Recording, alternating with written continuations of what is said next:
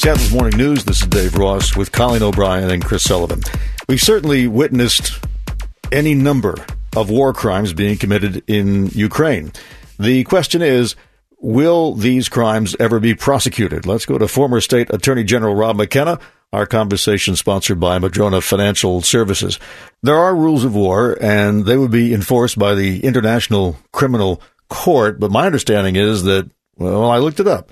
The U.S does not support it. Russia doesn't support it.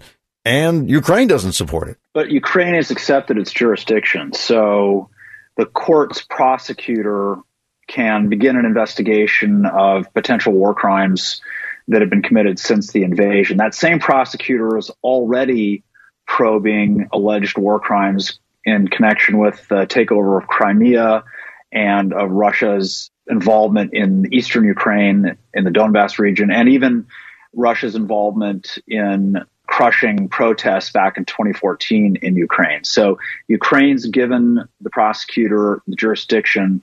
The prosecutor for the International Criminal Court has asked investigators to begin collecting and preserving evidence of potential war crimes. That allows him to move forward. The, you know, there is the, always the question of, well, how do you actually get your hands on a leader of state who is accused of war crimes. And that's not easy. If Putin never leaves Russia, that's not going to happen unless there's a change in government and they hand him over. Uh, if you think about other former leaders who were charged with war crimes, uh, like Pinochet from Chile, they somehow get into the hands of a country that does subscribe to the International Criminal Court and under the idea of sort of universal jurisdiction, they can hand someone over who happens to land in their country. So Pinochet came to London, the British arrested him, and that's how he ended up being tried for war crimes. Can you explain how we decide what a war crime is? Because U.S. military, uh, the U.S. military, you know, we saw the invasion of uh, Baghdad. We blew up buildings. We tried to avoid hitting civilians, but we did.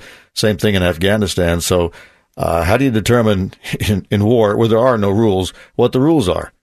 It's not easy, but uh, these rules were agreed to after World War II in the 1949 Geneva Conventions, which were signed by all members of the United Nations, including Russia.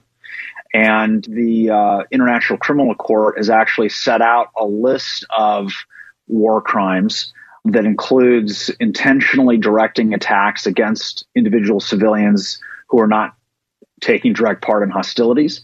It also includes attacking or bombarding towns, villages, dwellings, or buildings which are undefended and which are not military objectives. Uh, Ukraine's government asserts that over 2,000 Ukrainian civilians have been killed in the last week since Russia started its full scale invasion. So this goes back to the point that the ICC's prosecutor was making, which is you have to collect evidence, you have to preserve it, and then you have to prove your case beyond a reasonable doubt. Part of that, Dave, is proving that the leader of the country that brought, you know, that, that started the war was, you know, directing the actions of his armed forces. Here, Putin is making every effort to show that he is in control. So that would be part of the case that would be made against him. But in other cases, if you have, you know, uh, actions of, of a country's military, it may not be possible to show that that military action was at the direction of the leader who you're trying to charge or convict of a war crime. Can the soldiers who obeyed the orders be prosecuted? Yes, there there are soldiers who have been prosecuted uh, under international law from other conflicts. Now, often the soldiers will offer the Nuremberg defense, which is I was following orders. Uh, I, I, had to do it. So you have to work through that defense. But certainly you can see uh, ranking officers and general officers being charged.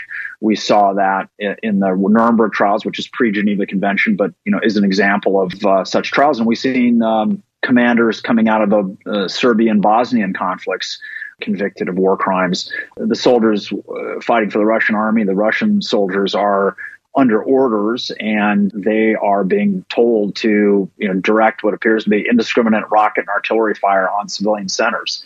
They have apparently moved off of just focusing on military targets to deliberately targeting civilian populations. Now, in World War II, as you as you know, Dave, and our listeners know, that happened a lot, right? I mean, right. the Allies firebombed Dresden uh, and killed tens of thousands of German civilians. The Americans, you know, our armed for- air forces, bombed, uh, firebombed Tokyo and killed more people than died in the atomic bombing. That was a war in which civilians were targeted as part of an overall strategy. That's one of the reasons we have the Geneva Conventions. One of the reasons that all the nations that signed on to the United Nations Charter, including Russia, uh, backed the Geneva Conventions because the attitude was never again. Uh, and one of the deterrents to that kind of uh, indiscriminate targeting of civilian populations, which we saw on all sides, the Germans bombing London, the British bombing Dresden, and so forth. Uh, one of the one of the reasons for having an international criminal court and a list of, of specified war crimes is to deter that kind of uh, military strategy. Well, one thing we know with the number of videos I've seen, evidence is not going to be a problem. Former State Attorney General Rob McKenna. Rob, thanks very much. Thanks, Dave.